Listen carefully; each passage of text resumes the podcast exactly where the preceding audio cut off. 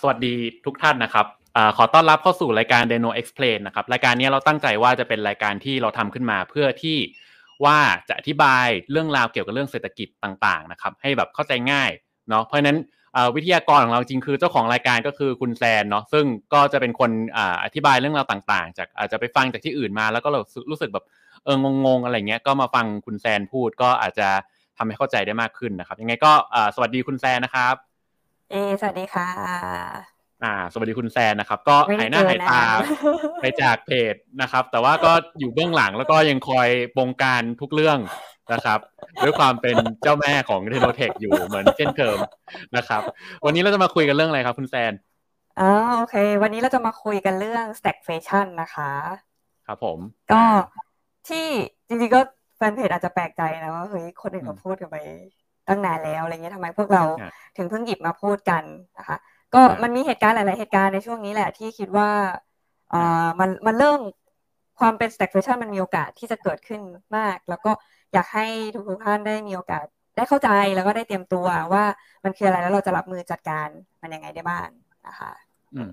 จริง ๆ มันจริง ๆ ปีนี้มันเป็นปีที่ไม่รู้อะในแง่ผมเนาะก็เอ่ออยู่ในตลาดมาก็เยอะแล้วเนาะ มันจะมีหลาย ๆ ปีที่แบบโอ้โหแบบมันสุดๆจริง ๆ อะ แล้วปีนี้เป็นปีที่แบบไม่ไม่เคยเจออะไรอย่างนี้มาก่อนนะครับแล้ววันก่อนฟังอ่าเฟดมินิทนะครับ ก็เอาจริง ๆ ไม่ได้ไม่ได้ไปฟังจริงโดยสดๆนะ แต่ว่าก็ไปอ่านรีวิวคนอื่นเขาพูดมาก็รู้สึกว่าเฮ้ยมันเป็นอะไรที่เฮ้ยมันไม่เคยเกิดขึ้นมาก่อนในในชีวิตผมเลยว่าไม่เคยเห็นอะไรอย่างนี้มาก่อนเลยว่ะเพิ่งเคยเห็นแบบเฟดแบบประกาศตัวเองว่าแบบกลัวเงินเฟ้อขนาดนี้อะไรอย่างเงี้ยเออซึ่ง แล้วพออย่างนี้เสร็จอะเราก็ในในฐานะที่เขามาพูดตอนต้นปีเลยเนาะเราปกติทุกต้นปีเราก็จะต้องมานั่งเหมือนวางแผนการเงินเราอะปีนี้เป็นปีที่แบบแม่งทำอะไรก็ได้แบบเอ้ยคือปีนี้ง่ายมากเลย คือไม่ต้องทำอะไรเลย เพราะไปทางไหนก็แบบคือเรือหายหมดอะทุกทุกทางคือแบบมันไม่มีอะไรจะเหลือแล้วอะไรประมาณนะเพราะนั้นก็เลยคิดว่าเออเอาเรื่องนี้มาคุยดีกว่าเรื่อง stack fashion ว่าเออคุณเข้าใจถึงเรื่อง stack fashion ไหมแล้วก็มันมีความสำคัญยังไงนะครับ โอเคครับผมอ่า โอเค งั้น เอางี้ดีกว่า เปิดไว้ว่า เอ่อ ที่ที่คือมันคงไม่ใช่แค่เรา ก็คือทุกทุกท่านก็น่าจะเห็นกันแล้วว่า เฮ้ย เราก้าวเข้าสู่ความเป็น inflation ของจริงแล้ว ต้องบอกว่าเหมือนพี่บอมเลยนะแบบ เฮ้ย ในชีวิตนี้ ไม่เคยคิดมาก่อนว่าเราจะได้เจอสภาวะ inflation แบบ แบบ เฮ้ย มันมันมันเห็นชัดๆ เห็นจริง ๆ ไม่ว่าจะเป็นหมูแพงใช่ไหมคะ ปีหน้าไอปีนี้เนี่ยเราจะเริ่มเห็นค่าไฟปรับตัวขึ้น ราคาน้ำมันสูง หรือถ้าดูแบบไอตัว commodity index เนี่ยคือทุกอย่างนี่แบบพุ่งกระฉูดดูถ้าดูอันนี้อันนี้มุมขวาล่างนะคะ ถ้าดูเส้นคือเส้นเหลืองเนี่ยก็คือพวก commodity price index เขาก็จะแบ่งเป็นสีเขียวอ่อน พวกราคาสินค้าพวกกระพันสีฟ้าก็คือราคาพวก metal price ราคาโลหะต่างๆนะคือทุกอย่างเนี่ยมันพุ่งขึ้นหมดเลย จนแบบเฮ้ยเออตอนนี้เราน่าจะอยู่ในสภาวะ inflationary พอสมควรแล้ว แต่คำถามคือเราจะไป stagflation ไหม inflation คือ inflation มันมันมันก็เห็นชัดเจนแล้วว่า inflation แน่ๆล่ะ แต่เราจะไปสู่ stagflation ไหมมันก็จะต้องมาตอบคำถามกันต่อไปใช่ไหมคะว่าขอขอขอแทรกอ่าแซนนิดนึงครับ ต้องต้องอธิบายก่อนว่า stagflation คืออะไร อ่าได้ค่ะอ่า stagflation คือภาวะที่เกิดเงินเฟ้อนะครับ ทุกอย่างแพงขึ้นแบบที่แซนพูดอะครับ พอเงินเฟอ้อมันดันดันดันดันดันขึ้นไปถึงจุดหนึ่งอะมันมันมันมันจะเกิดปัญหาอะไรบางอย่างขึ้นมา อ่า ซึ่งปัญหาตรงนี้ก็คือพอเงินเฟอ้อมันมันมันดันขึ้นมาแล้วไงนะ stagflation นี่คือความหมายมันคืออะไรนะ เงินเฟอ้อดัน แต่ว่าตัวรายได้อะ มันไม่เพิ่มขึ้นนะครับ เออ ตัว GDP มันไม่เพิ่มขึ้นอะ แล้วมันแบบเหมือนมันเข้าสู่โหมดวิกฤตอะครับ เออ ประมาณเนี้ย ปี หนึ่งเก้าเจ็ดกว่าๆเราเกิด stagflation ไปทีหนึ่งก็เศรษฐกิจก็พังไปทีหนึ่งอ่าสองพันแปดอ่าเธอเอ่อไม่ไม่รู้ไม่รู้ทุกท่านรู้หรือเปล่านะ ปี 2008 ที่เกิดแฮมเบอร์เกอร์ไครซิสอะครับเป็นปีที่น้ำมันแพงที่สุดในประวัติศาสตร์ ใช่ใช่แล้วพอน้ำมันแพงที่สุดในประวัติศาสตร์ เราก็จะคุ้นๆว่าเอิมอย่างเงี้ยคือเวลาทุกอย่างมันแพงขึ้นไปหมดอะแล้วมันจะพังไงเอออะไรอย่างเงี้ยก็ก็ตรงนี้มันก็จะเกิด stagflation ขึ้นมาอะไรเงี้ยคือ GDP ไม่ได้ขึ้นไม่ไม่ไม่ได้ตาม แล้วพอ GDP ไม่ได้ตามอะสิ่งที่เกิดถัดมาก็คือ unemployment rate ก็จะพุ่งขึ้น คือก็จะเกิดการแบบว่าบริษัทพัง แล้วก็แบบเหมือนการจ้างงานก็จะแบบเหมือนตกต่ำลงอะไรเงี้ยคนก็จะว่างงานมากขึ้น อันนี้คือความหมายของ stagflation โดยสรุปก็คือ ราคาทุกอย่างแพงขึ้นสองก็คือตัว GDP หรือตัวตัวรายได้เนี่ยคือลดลง แล้วก็สามก็คือแบบว่าทุกคนตกงาน อ่า นี่คือนี่คือความหมายของ stagflation โอเค อ่าต่อได้เลยครับ อ่าโอเค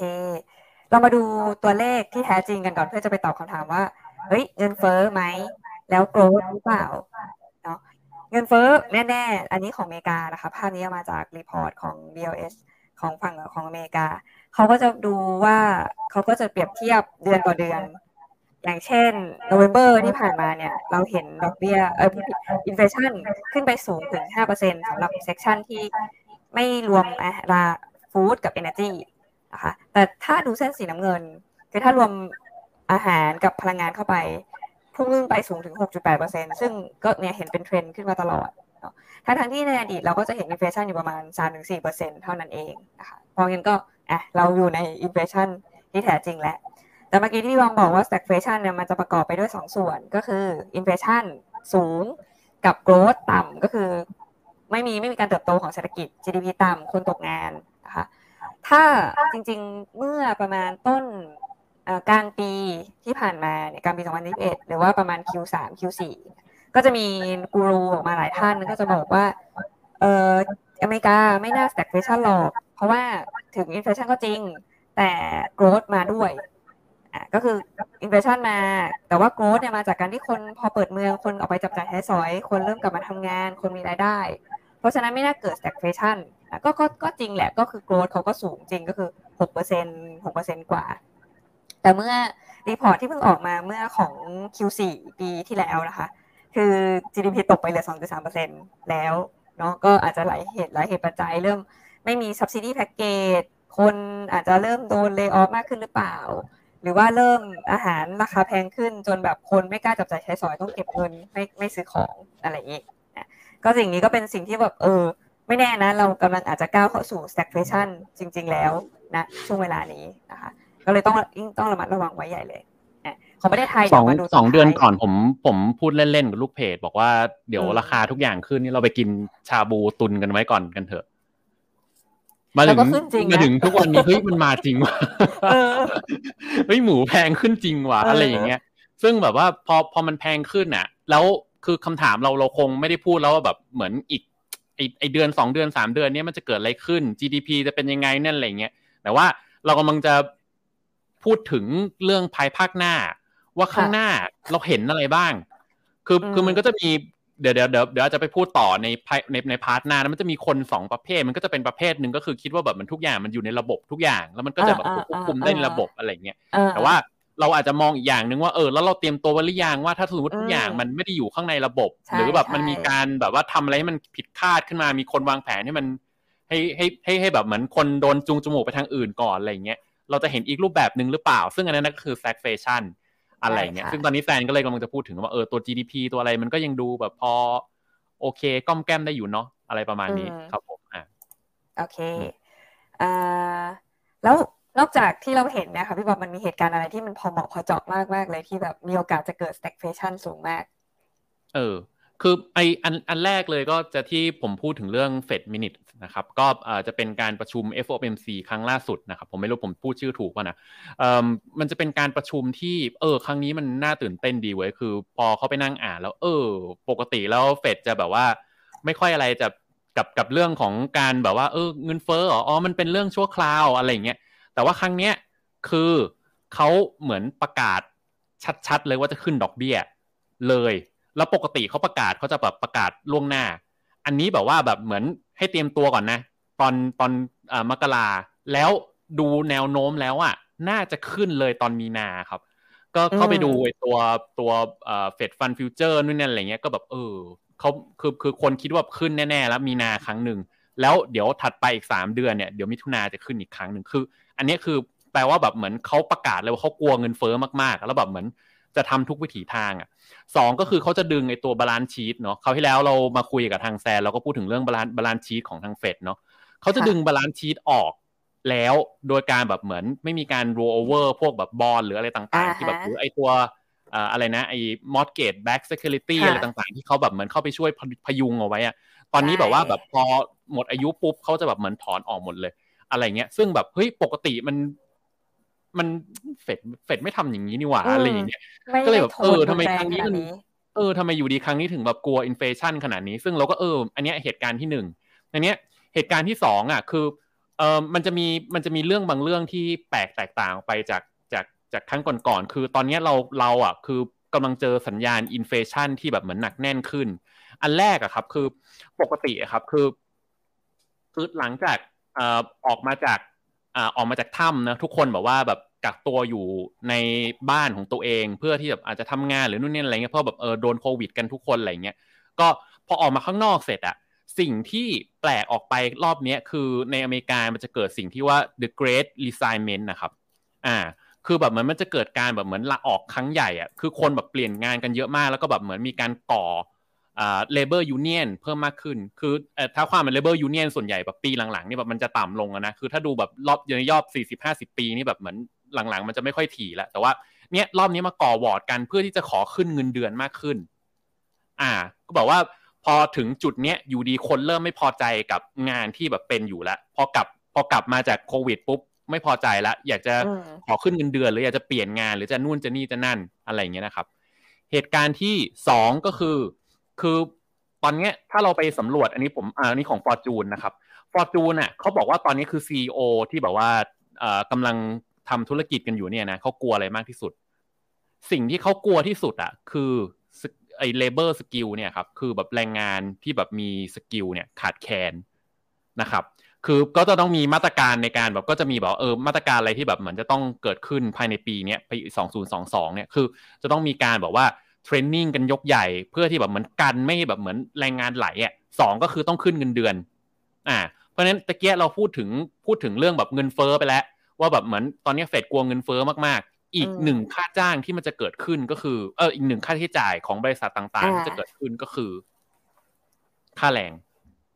ซึ่งเกิดขึ้นแน่นอนนะครับ แล้วก็ ไม่รู้ว่าก็ถ้าใครเป็นลูกน้องนะครับ หรือใครเป็นเจ้านายก็ลองแชร์ประสบการณ์ดูนะว่าเริ่มเริ่มมีการพูดถึงการขึ้นค่าแรงหรืออะไรยังไงแล้ว หรือยังหรืออะไรยังไงนะครับ อันนี้ภาพที่สามอันนี้คืออะไรวะเอ่ออ๋อโอเค แล้วค่าแรงเนี่ย มันก็จริง ๆ แล้วผมไป track ค่าแรงเอาเนี่ยมันจะเป็นตัว average เอ่อเอ่อค่าค่าแรงรายชั่วโมงนะครับ โดยเฉลี่ยจริง ๆ ก็คือมันมันมันเริ่มแบบ ขึ้นไปเรื่อยๆ แล้วก็ประมาณแบบอันนี้ครับเอ่อศูนย์จุดเจ็ดเปอร์เซ็นต์ศูนย์จุดห้าเซนมันก็ค่อยๆขึ้นขึ้นขึ้นขึ้นมาอยู่แล้วล่ะครับ แต่ว่าด้วยเหตุการณ์ที่เราบอกว่าแบบเหมือนตอนนี้คนเริ่มแบบเหมือน ไม่พอใจกับตัวรายได้ของตัวเองแล้วบางคนก็เลยแบบเหมือนเอ้ยเริ่มเริ่มอยากจะออกจากงาน แล้วก็ไปหางานอื่นที่เขาเสนองานที่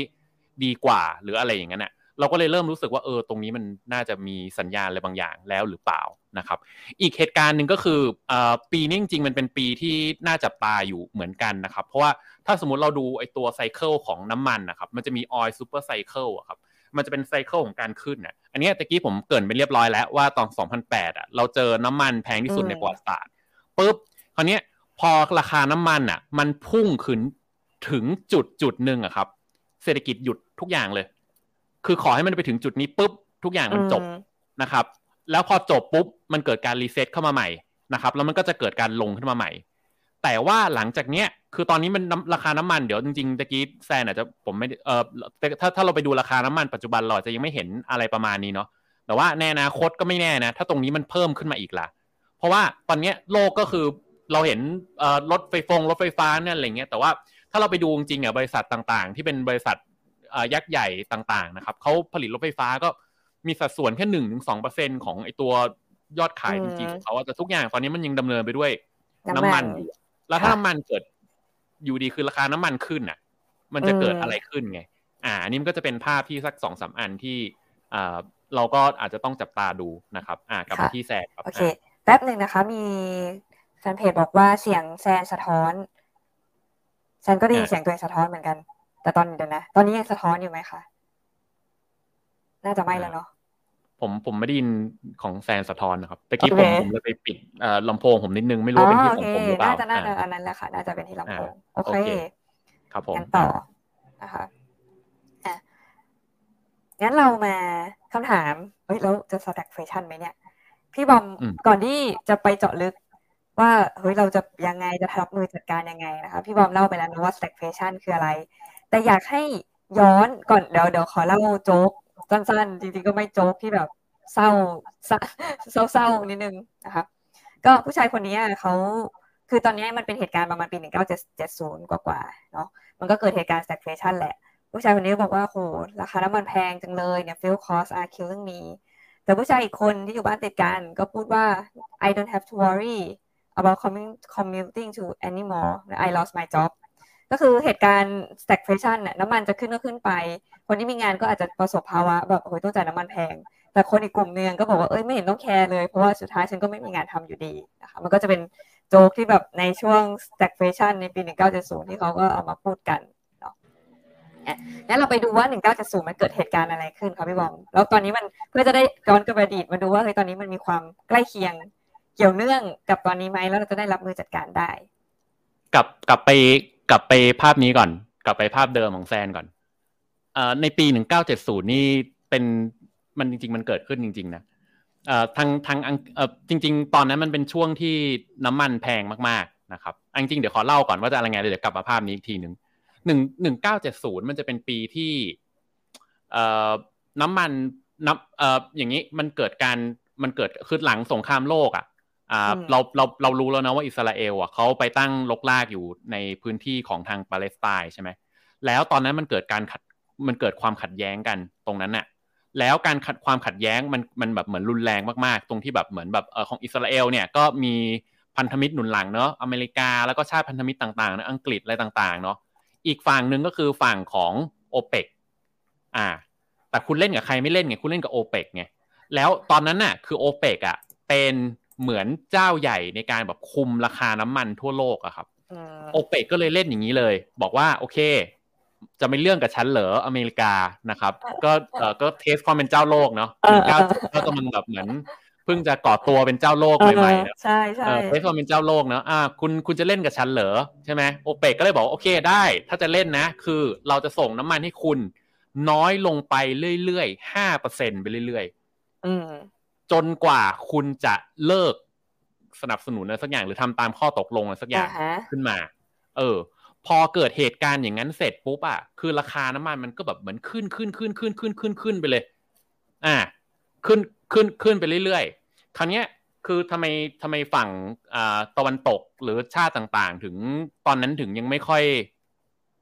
ไม่ค่อย ไม่ค่อยกระดีกระดาอะไรกับเรื่องของการขึ้นราคาน้ำมัน เพราะว่า อ่ามันจะมีภาพภาพหนึ่งครับเดี๋ยวเราแชร์ภาพนี้ก่อนนะครับอ่าสิ่งสิ่งนี้เรียกว่า Phillips curve นะครับก็ใครตามไลฟ์ของเราที่พูดกับแซนรอบที่แล้วนะครับอันนี้พูดพูดถึงไปแล้วนะครับ Phillips curve คืออะไรนะครับอันนี้ Phillips curve คืออะไร Phillips curve ก็คือ คือก่อนหน้านี้ทฤษฎีของเรื่องของการเงินหรือทางเศรษฐกิจอะเขามีความเชื่อว่าการเพิ่มขึ้นของตัวราคาน้ำมันอะเพิ่มกระดึบกระดึบกระดึบขึ้นไปเรื่อยๆเนาะหรือราคาสินค้าอะไรต่างๆ พอ price มันขึ้นหรือ inflation มันขึ้น ปุ๊บมันจะทำให้อ่ากราฟด้านขวากราฟแนวนอนเนาะยิ่งราคาขึ้นเท่าไหร่อะคือการจ้างงานมันจะเพิ่มมากขึ้น อ่า หรือพูดอีกอย่างหนึ่งคือ ยิ่งยิ่งราคาเพิ่มมากขึ้นอะ คือเศรษฐกิจก็ยิ่งดีดิเพราะว่าคือ employment rate เพิ่มมากขึ้นอะ อ่า เพราะนั้น unemployment rate ไอ้ตรงนี้มันจะตกด้านเนี้ยมันก็จะชิปมันทางด้านซ้ายมากขึ้น อ่าเขาก็คิดว่ามันเป็น A ไป B อ่าจาก A ไปซึ่งอันนี้มันจะเป็นทฤษฎีของอ่าเป็น อ่าสกูเดียวกับของคุณชื่อนะเคนส์ใช่ไหมหลังหลังสงครามโลกขึ้นมา คนที่เป็นการนักการเงินที่เป็นเป็นคนวางระบบเศรษฐกิจโลกขึ้นมาคือจอห์นเมย์นาร์ดเคนส์นะครับ แล้วก็ Phillips curve เนี่ยก็จะเป็นสกูเดียวกันประมาณนี้ แต่ว่าสิ่งที่เกิดขึ้นในปี 1970เอ่อ1973 เป็นต้นมา มันไม่ใช่อย่างนั้นนะดิ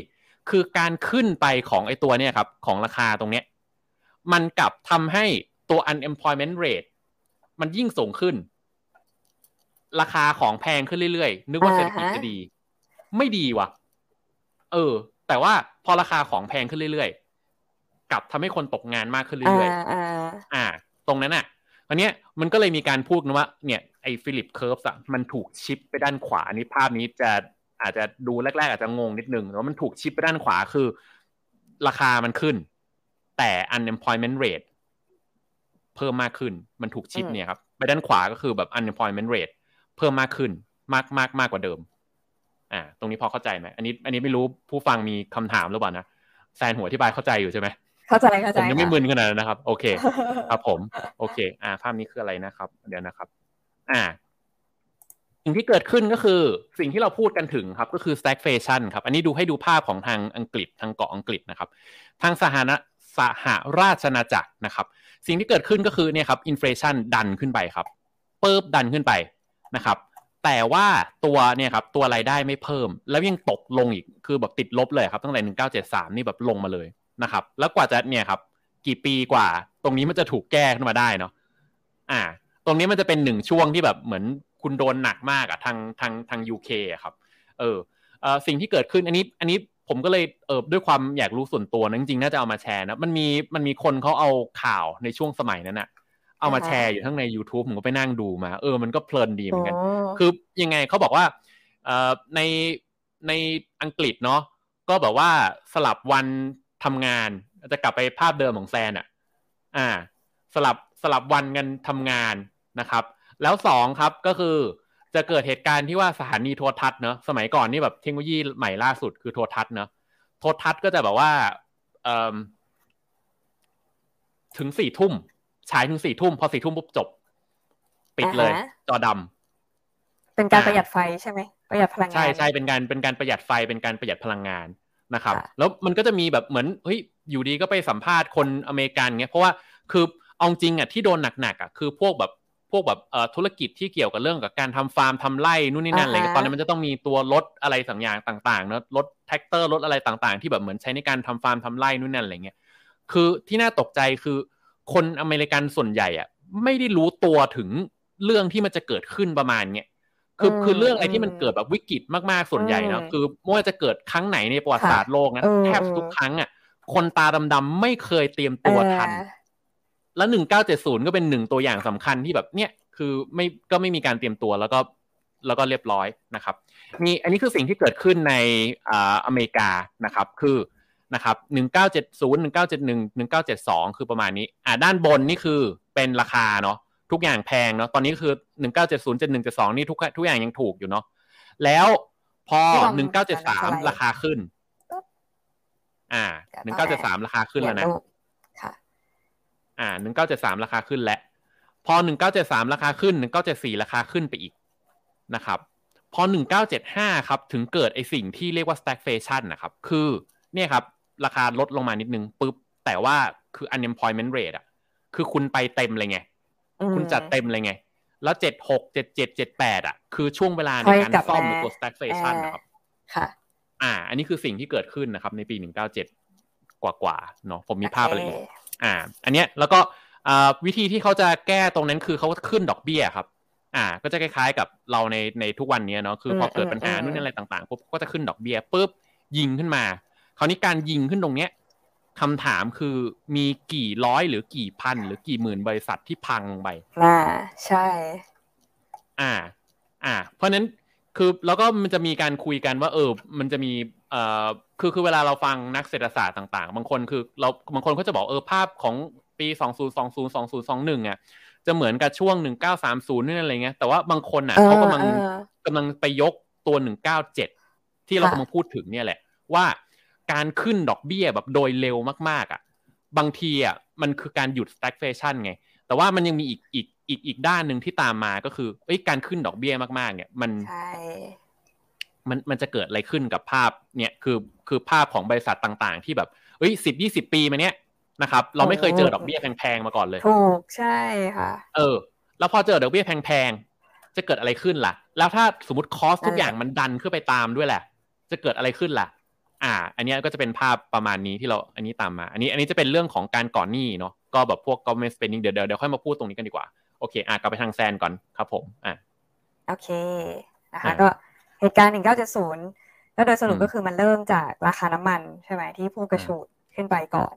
ก็เป็นตัวทิกเกอร์ให้แบบโอ้ของราคาแพงกันตามมานะคะเพราะของราคาแพงตามมาคือแทนที่มันจะเกิดเหตุการณ์ว่าเฮ้ยของราคาแพง unemployment ควรจะลดก็คือมีคนได้รับการจ้างงานมากขึ้นมันกลับเปลี่ยนไปเลยทฤษฎี คือจริงๆอะทฤษฎี Keynesian monetary policy ที่แบบเอ้ยลดดอกเบี้ย เพื่อเพิ่มให้แบบว่ามี unemployment ที่ลดลง มันก็ทุกอย่างทฤษฎีมันพัง จริงๆทฤษฎีตอนนั้นนะพี่พี่บอมเขาก็มีการพูดถึงนะว่าทฤษฎีพังไปเลยแบบมันไม่สามารถทำได้แบบเหมือนกับการขึ้นลงดอกเบี้ยได้ปกติและใน stagflation ค่ะ จริงๆ point นี้มันเป็นอีก point หนึ่งที่สำคัญ เพราะงั้นคือถ้าการขึ้นลงดอกเบี้ย ขึ้นลงดอกเบี้ยไม่สามารถช่วยเศรษฐกิจได้ใน stagflation สิ่งที่เฟดพยายามจะทำมาตลอดคือเฟดจะพยายามไม่ให้เกิด stagflation เลย คือมันต้องแบบเขาต้องหาทางคุมไว้ก่อนอะเนี่ยเพราะงั้นก็มันก็เลยไม่แปลกใจที่ว่าที่เขาออกมาประกาศว่าเฮ้ยจะต้อง อาจจะขึ้นดอกเบี้ยเร็วขึ้น แล้วขึ้นในอัตราที่เร็วต้องลด balance sheet เพราะเขาไม่อยากจะให้เกิด stagflation ด้วยก็เป็นอีกหนึ่งสาเหตุสำคัญนะคะอืมโอเค เราฟังมาแล้วโอ้เหตุการณ์เหตุการณ์เกิดอะไรขึ้นบ้างหนึ่งเก้าเจ็ดศูนย์แล้วในสมัยนั้นน่ะเขาออกจาก stagflation ได้ยังไง แล้วมันจะกำลังจะเกิดในตอนนี้ไหมที่เราอาจจะได้เห็นกันจะต้องออกจาก stagflation นะคะอันแรกเลยก็เล่าไปแล้วเมื่อกี้การขึ้นดอกเบี้ย increase interest rate ดูไอเส้นสีเขียวอะค่ะ คือตัว inflation ส่วนเส้นสีฟ้าก็คือตัว interest rate นะคะ คือในปี 1970 1972 ถึง 1975 เนี่ยอินอินเฟลชันก็พุ่งปรีดขึ้นไปนะ เฟดก็พยายามจะ คือ คือเขาพยายามจะขึ้นดอกเบี้ย แบบที่พี่บอมบอกแหละ แต่มันจะขึ้นมากก็ไม่ได้ เพราะว่าจะขึ้นทีบริษัทกี่บริษัทที่จะต้องล้มหายตายจากไป หุ้นกี่ตัวที่จะต้องตกลงมา เพราะว่าเกิดการ คนใช้มาจินไปซื้อบ้าง การขึ้นดอกเบี้ยมันก็ทำให้เกิดคนแบบต้องถอนมาจินเลิกใช้มาจินไปซื้อ แล้วต้องขายหุ้นออก หรือว่าบริษัทหลาย ๆ บริษัทที่กู้เงินมาด้วยอัตราดอกเบี้ยต่ำพอดอกเบี้ยขึ้นปุ๊บเขาก็จะต้องทำไงโลเวอร์ก็ไม่ได้ ก็ต้องจ่ายที่อัตราดอกเบี้ยสูงขึ้นนะเพราะถ้าจ่ายไม่ไหว cash flow มีปัญหาก็อาจจะล้มละลายตามมาเพราะฉะนั้นถ้าดูในช่วงนี้คือเฟดก็พยายามแบบเลี้ยงนะเลี้ยงแต่สุดท้ายเอาไม่อยู่ เขาก็ต้องขึ้นดอกเบี้ยอย่างจริงจัง ไปจนถึง 15%เลยนะในปี 1982นะคะจนสุดท้ายเนี่ยเขาก็เขาก็บอกแหละว่าเขาคุมอัตราคุม inflation อยู่สุดท้าย inflation ก็ตกลงมาแต่จริงมันมีหลายสาเหตุนะที่ inflation ตรงนี้ค่ะตกตกลงมาได้ก็การที่ดอกเบี้ยก็เป็นสาเหตุหนึ่ง ซึ่งในสมัยนั้นนักเศรษฐศาสตร์ชื่อดังที่ชื่อว่ามิลตันฟรีดแมนนะคะเขาก็ออกมาพูดแหละเขาก็บอกว่าเนี่ยปัญหาเนี่ยที่เกิด inflation ขึ้นมานะ ก็เพราะว่าเฟดเนี่ยไม่ยอม action ให้โดยเร็ว คุณก็รู้อยู่แล้วว่า inflation มาทำไมคุณไม่รีบขึ้น interest rate ให้มันควบคุมอินเฟชันให้ได้นะคะก็เป็นที่ถกเถียงกันและสุดท้ายก็เฟดก็พอวอเกอร์ที่เข้ามาในปี 1979เนี่ยเขาก็ขึ้นอัตราดอกเบี้ยแบบเร่งสุดขีดจนสุดท้ายก็เหมือนจะคุมอินเฟชันได้ อันนี้เป็นวิธีแรกนะคะวิธีที่สองเฮ้ยถ้าราคาของมันแพง อาจจะเพราะมีคนต้องการเยอะไรหรือว่าแบบของมันมีจำกัดอย่างถ้าตอนนี้เราก็เห็นชัดเจนว่า commodity price ที่ขึ้นมา มันมาจากราคาน้ำมันใช่ไหมคะ หรือว่ามาจากการที่คนออกไปทำงานไม่ได้ ราคาค่าเดินเรือต่างๆ สูงขึ้นมากนะ ทุกอย่างมันสูงขึ้นมาก มันจะมีวิธีไหนได้บ้างไหม ที่จะเพิ่ม efficiency ในฝั่งของ supply จะทำให้อย่างปี 1970 คือในเรื่องของราคาน้ำมันนะคะการเพิ่มสปายทำได้ยังไงมันก็หาเชลออยไหมใช้พลังงานทดแทนได้ไหมเพื่อจะแบบไม่ต้องมาพึ่งพาน้ำมันได้ไหมทำยังไงก็ได้ให้คอส มันลดลงจนราคาสินค้าเนี่ยมันก็ต่ำลงไปด้วยนะคะหรืออย่างตอนนี้ที่เราอาจจะได้เราน่าจะเริ่มได้เห็นแล้วการเอาเทคโนโลยีเข้ามาช่วยในการผลิต ในการทำต่างๆ อาจจะใช้คราวนี้ปลดคนออกไปการเป็น stagnation เพิ่มขึ้นไปอีกอะไรเงี้ยแต่มันก็จะช่วยบริษัทให้สามารถคุมคอสได้นะคอคอสลงสินค้าราคาก็จะตกลงมาสุดท้าย inflation มันก็จะมันก็จะตกลงมาเองเนาะอีกวิธีหนึ่งอันนี้เป็นฝั่งฝั่งอังกฤษที่เขาทำนะก็คือทำ privatization เพราะเชื่อว่า การ privatization เนี่ยคือการเพิ่ม efficiency ให้ระบบนอกจากการงานราชการที่แบบมีเอกสารเยอะมีปัญหาในในต่างๆ มากมายทำยังไงให้มันกลายเป็นเอกชน แล้วก็มี efficiency ที่ดีขึ้น จนสามารถผลิตสินค้าทำอะไรออกมาได้ดี แล้วก็เพิ่มเพิ่ม efficiency แล้วก็ลด cost นะคะได้ขอแทรกขอแทรกตรงนี้นิดนึงเรื่อง privatization เนาะมันจะมีอีกภาพหนึ่งของภาพ การเมืองนะครับ ก็จะเป็นคุณโจไบเดนเนาะซึ่งบอกว่าเราจะทำของงบก้อนหนึ่งจะมาแบบอัดฉีดเข้าไปทำ build back better นู่นนี่นั่นอะไรเงี้ยอันนี้คุณอีลอนมัสก็เข้ามาบอกว่าแบบเหมือนคุณไม่ต้องทำหรอก คือคุณอีลอนมัสเราก็รู้อยู่แล้วนะเขาก็มีสุนัขอยู่ที่ปากไม่ใช่นะครับเขาก็บอกว่าคือจริง ๆ แล้วอะคือคุณจะอัดฉีดงบอะไรเยอะๆอย่าเลยมันเปลืองตังค์เพราะว่าถ้าสมมติเราดูไอ้ตัว government spending ตอนนี้คือของทางอเมริกา คือเหมือน มันไม่มีลดลงนะคือทุกปีทุกปีเขาใช้เงินมากขึ้นเรื่อยๆ แล้วเขาแบบมากขึ้นมากขึ้นมากขึ้นเรื่อยๆอะแต่ว่าเราเราหรือนักวิเคราะห์ หรือคนที่แบบอยู่ในระบบส่วนใหญ่เขายังไม่ได้แบบคิดว่าแบบเออการการที่แบบทุกปีใช้เงินมากขึ้นเรื่อยๆก่อนนี่มากขึ้นเรื่อยๆมันจะเกิดปัญหาใดๆอะครับแต่ว่าผมคิดว่ามันก็เป็นมันก็เป็นภาพหนึ่งซึ่งเอออาจจะมองว่าอืมก็เป็นเป็นจุดนี้แหละที่ต้องมองเลยนะว่าเออการการที่แบบเหมือนรัฐบาลเขาเป็นอะไรต่างๆ มากขึ้นเรื่อยๆ มันจะ มีผลอะไร แต่ว่าที่เราที่ที่ที่เราจะมองถัดไปคือคุณอีลอนมัสบอกว่าเนี่ยคือตอนนี้หนี้มันสูงอยู่แล้วคุณไม่ต้องไปนู่นนี่นั่นหรอก อย่าเลยอย่าคือคืออย่าอย่าอย่ามาอัดฉีดเงินเรื่องแบบเออจะสนับสนุนให้คนใช้รถไฟฟ้า หรือแบบแบบตั้งติดตั้งสถานีไฟฟ้า หรือแบบจะทำทุกอย่างให้มันแบบมีเทคโนโลยีมากขึ้นนู่นนั่นอะไรเงี้ยเพราะว่ารัฐบาลอะเขาบริหารงานสู้เอกชนไม่ได้อะครับ เอออะไรประมาณเนี้ยเพราะฉะนั้นเอ่อพอไว้เอ่อก่อนนี้มันก็จะมีคุณเอ่อ senate คนหนึ่งชื่อคุณเอ่อแมนชินเนาะจริง ๆ เป็นของของเดโมแครตกับกับค่ายเดียวของทางคุณไบเดนอะเขาก็ออกมาขวางไงว่าแบบเฮ้ยแบบเหมือนตอนนี้แบบ inflation มันกำลังมาเยอะขนาดนี้แล้วอะแล้วคุณยังจะมา build back better อะไรอีกมันกลัวจะไม่ build back แล้วมันจะไม่ better อะดิเอออะไรประมาณนั้นอะเพราะว่าแบบเหมือนให้รัฐบาลจัดการเรื่องบางอย่างอะมัน มันมันมันต้นทุนมันจะสูงว่าให้เอกชนทำหรืออะไรประมาณนั้นเขาก็กลัวเรื่องอะไรประมาณแล้วก็ก็เลยตอนนี้ก็เลยมีการคุยกันอยู่ว่าเออหรือว่าไอ้งบก้อนนี้จะไม่ผ่านวะอะไรอย่างเงี้ยอ่า ประมาณนี้อ่าครับผมอ่านอกเรื่องไม่ได้เยอะอะต่อเลยครับ อ่าโอเค อันนี้เขาบอกว่าเสียงแซนมีสะท้อนเบาๆอีกแล้วครับ อ่า ผมผมน่าน่าจะเป็นของผมนะผมปิดเสียงเพิ่มมากขึ้นละนะครับอ่าต่อเลยครับ ถ้ายังมีอยู่ก็รบกวนแจ้งอีกทีโอเคสุดท้ายก็จะมีอีกสายหนึ่งพูดว่าวิธีการจะออกจาก stagflation นะหรอ ก็ทนทนไป เดี๋ยวมันก็ผ่าน this too shall pass นะคะ คือถ้าในอดีตอะก็ราคาน้ำมันมันพุ่งใช่ไหมมันก็ทำให้เกิด stagflation แต่ว่าเขาก็บอกว่าเออไอราคาน้ำมันมันไม่แพงขนาดนั้นตลอดไปหรอก เดี๋ยวมันก็ correction ลงมา มันก็จะหาวิธีการทำอะไรก็ได้ให้สุดท้ายมันมันก็จะกลับมาสู่ภาวะปกตินั่นแหละก็เหมือนกับหลาย ๆ อย่างที่ เวลาอะไรมันพุ่งขึ้นไปสูง มันก็จะกลับมาสู่ mean reversion นะคะก็จะแบบมีอีกสายที่แบบไม่ต้องทำอะไรเดี๋ยวมันก็จะผ่านไปเนาะแต่แน่นอนว่าถ้าคุณเป็นรัฐบาลหรือคุณเป็นเฟดคุณก็คงไม่สามารถเลือก option นี้ได้ใช่ไหมเพราะฉะนั้นมันก็จะกลับมาสู่สอง option แรกที่ว่าอาจจะต้องขึ้นดอกเบี้ยนะคะแล้วก็อาจจะต้องหาทางทำไงก็ได้ให้เพิ่ม supply side ให้ได้มากขึ้นเพื่อเอาชนะกับ inflation ที่เกิดขึ้นตอนนี้เนาะแล้วก็มาที่ว่าเออเฟด ตอนนี้เนี่ยทำอะไรเพื่อจัดการ stagflation บ้างนะแต่ว่าเขารู้แน่นอนแหละว่าเฮ้ยถ้าเขาปล่อยไว้อย่างเงี้ย stagflation มาแน่นอน แล้วถ้าปล่อยให้ stagflation มันมา มันจะยิ่งแก้ยาก เพราะงั้นแก้ตั้งแต่วันนี้ดีกว่า อาจจะแบบโดนด่าตอนนี้ว่าหุ้นตกอะไรเงี้ยแต่ว่าดีกว่าไปในอนาคตที่ stagflation แล้วเกิดเราแก้ไม่ได้ไม่มีเครื่องมือทางการเงินแล้วนะคะเพราะงั้นที่พี่บอมเล่าไปตอนต้นแล้วว่าเฟดตอนนี้ทำอะไรนะจาก December 2021 ใน FOMC Minute of Meeting ที่ผ่านมาค่ะ จริงๆตอนแรกเขาในในโทนพี่บอมจำได้เนอะโทนตอนนี้เขาพูดใน December 2021อะยังไม่แบบยังไม่ aggressive เท่านี้เท่าเท่ามินิทที่ออกมาอะไรเหมือนกับเขาไม่ได้พูดแบบโอ้ฉันจะทำอะไรก็ได้ทุกวิถีทางเพื่อป้องกัน inflation ขนาดนั้นนะแต่ใน minute ที่ออกมาเนี่ยเขาพูดเขาออกมาพูดเลยว่าอาจจะขึ้นดอกเบี้ยเร็วกว่ากำหนดนะ แล้วจะขึ้นในอัตราที่เร็วขึ้นด้วยนะอย่างอาจจะแบบสามเดือนปกติหกเดือนขึ้นที แล้วเก้าเดือนขึ้นอ่าสี่เดือนขึ้นที แต่อันนี้อาจจะขึ้นแบบเดือนเป็นเดือนก็ได้เลยนะคะ แล้วนอกจากนั้นเขาเริ่มมีการพูดถึง balance sheet normalization แล้วถ้าจากโควิดที่ผ่านมาจนถึงวันนี้เนี่ย คือเฟดก็ปั๊มเงินไปเกือบเท่าหนึ่งของที่ balance sheet ที่ผ่านมา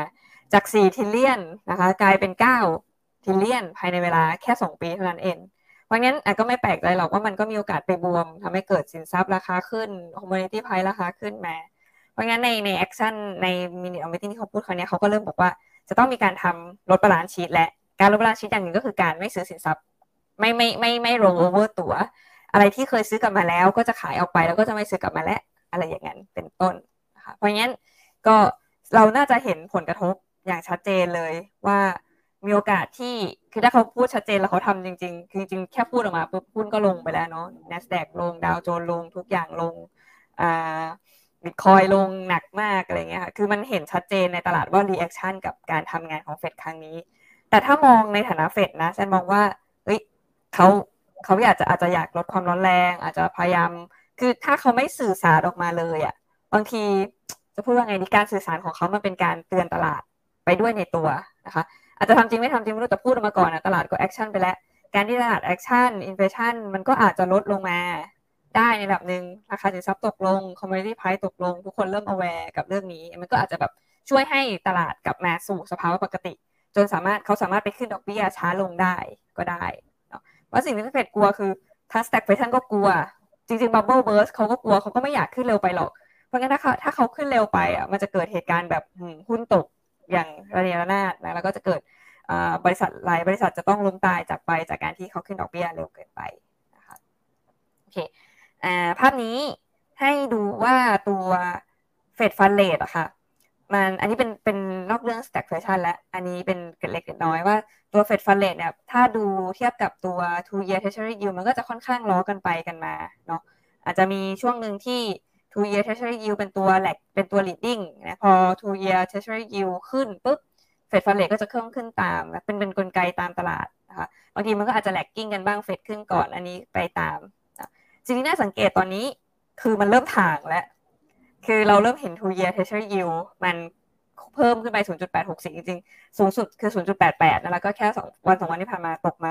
0.864%นะคะ แต่ Fed fund rate ตอนนี้ยังคงอยู่ที่ 0.0 0.25 อันนี้ไม่ไม่แน่ใจเหมือนกันว่าทำไมถึงเป็นเลขนี้นะตอนแต่ตอนนี้ Fed fund rate อยู่ที่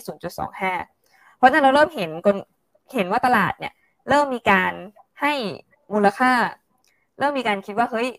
อกตาดอกเบี้ยมันควรจะมากกว่านี้แล้วนะ ในในในพันธบัตรเนี่ยเพราะว่าอาจจะเพราะว่าเขามองว่าเงินเฟ้อจะมา เพราะงั้นพันธบัตรมันควรจะมีส่วนชดเชยเงินเฟ้อด้วยนะมันก็เริ่มตลาดก็เริ่มมองกันไปแล้วว่าเฮ้ยเงินเฟ้อจะมา เฟดจะยังสามารถคงตรงนี้ได้ไหมจะคงได้นานเท่าไหร่จะยอมให้มันเกิดแก็บห่างไปได้นานเท่าไหร่ ในอดีตก็อาจจะเห็นระดับปีสองปีก็ไม่ไม่ได้นะคะ แต่ก็ไม่มีใครรู้ว่าเฮ้ยเขาเนี่ยเฟดจะเฮ้ยเริ่มมองตรงนี้แล้วจะเริ่มขึ้นในเร็วๆนี้ก็ได้ โอเค คำถามถัดไปพี่บอมมีอะไรจะเสริมก่อนไหมคะอ่าอย่างนี้เดี๋ยวเราไปตอบคำถามผู้ผู้ผู้ชมผู้ฟังที่เข้ามาในแต่ละช่องทางก่อนนะครับ เพื่อแซนจะได้พักบ้างนะครับ ก็สวัสดีทุกท่านนะครับ ก็ทุกคนก็เข้ามาเยอะนะครับ เดี๋ยวยังไงเดี๋ยวจะเลือกคำถามก่อนนะว่า มีใครถามอะไรน่าน่าตอบบ้างเนาะเอ่ออ่า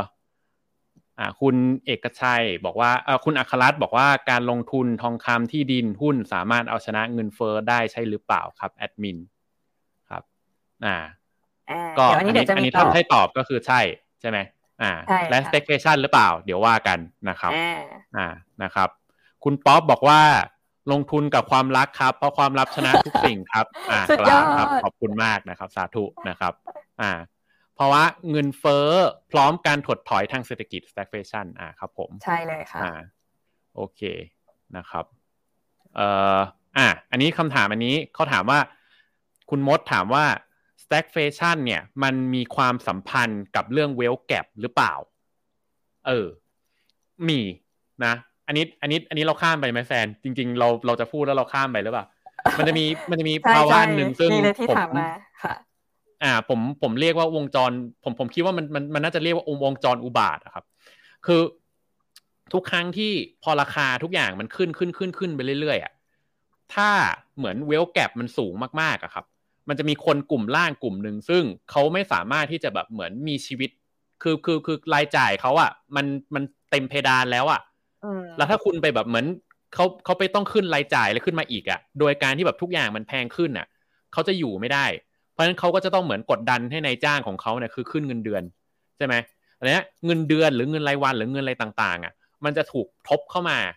พอทบเข้ามาเสร็จอะคือนายจ้างอะคือก็จะแบบมีค่าใช้จ่ายเพิ่มมากขึ้นนะครับพอมีค่าใช้จ่ายเพิ่มมากขึ้น รวมกับว่าเฮ้ยถ้าสมมติทรัพย์สินอย่างอื่น เช่นแบบพวก community price พวกต้นทุนอย่างอื่นอะไรอย่างเงี้ยมันเพิ่มขึ้นไปด้วยอะทุกอย่างอะถ้าสมมติถึงจุดจุดหนึ่งนายจ้างไม่สามารถที่จะรับ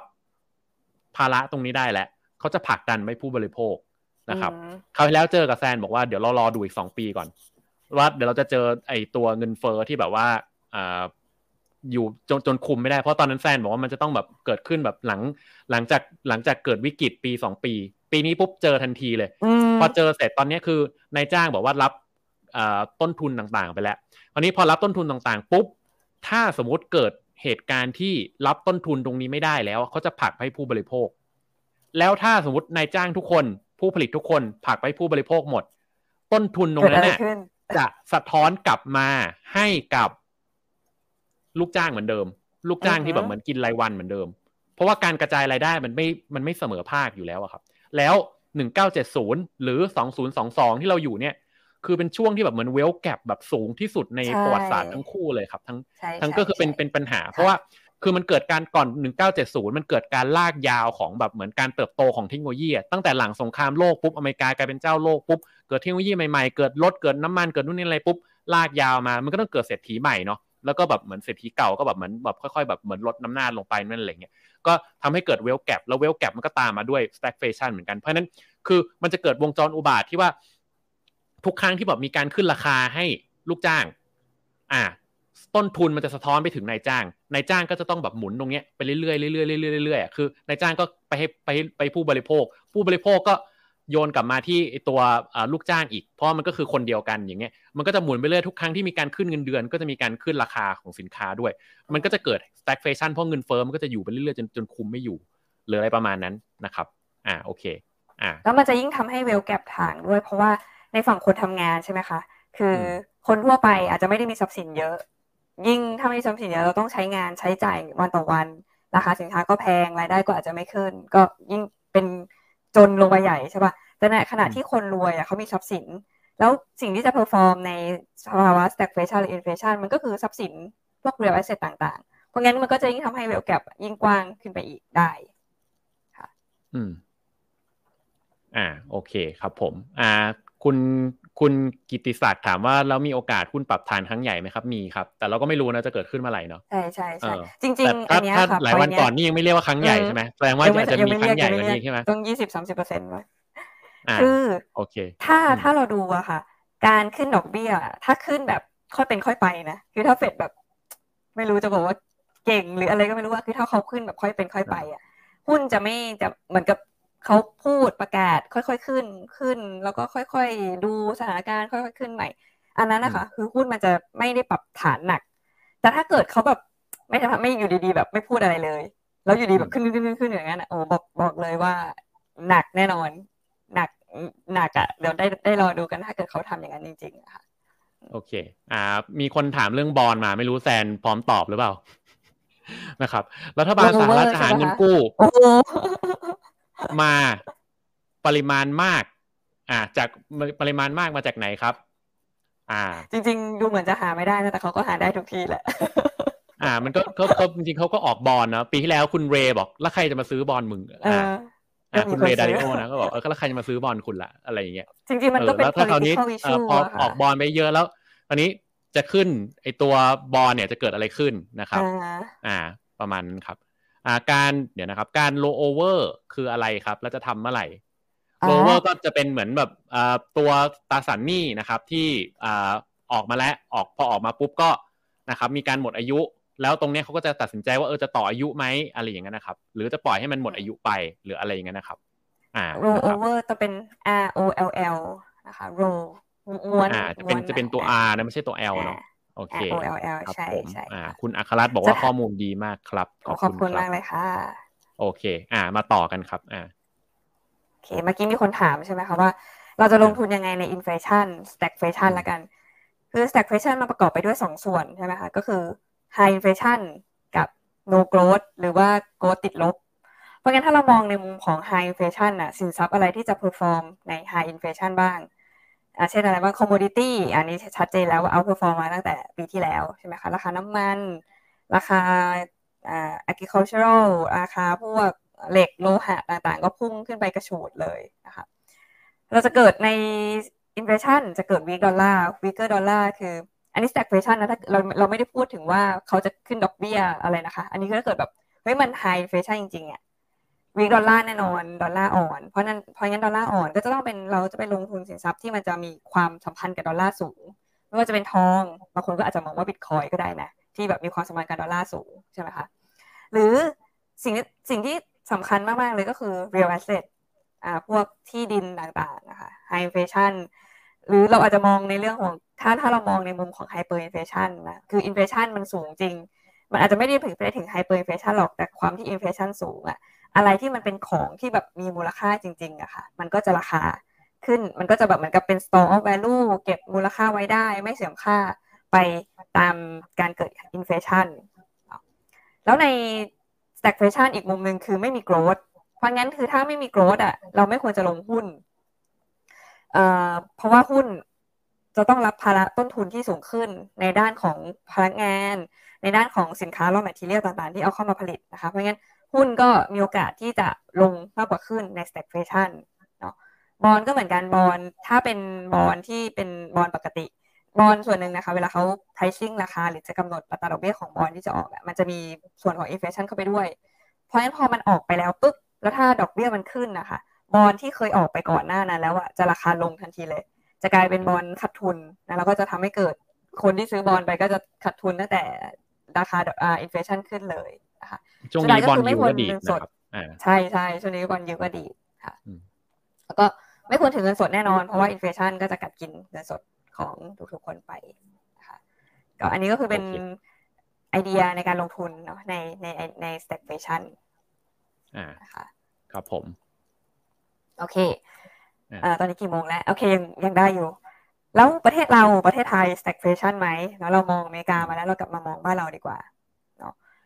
ในประเทศไทยนะคะ ตอนนี้อันนี้ด้านซ้ายเนี่ยคือ inflation rate ที่มีการคาดการณ์และกันจากอันนี้ statista แต่เขาฉันไม่แน่ใจว่าเขาเอาข้อมูลมาจากไหน ในปี 2021 เนี่ยเขา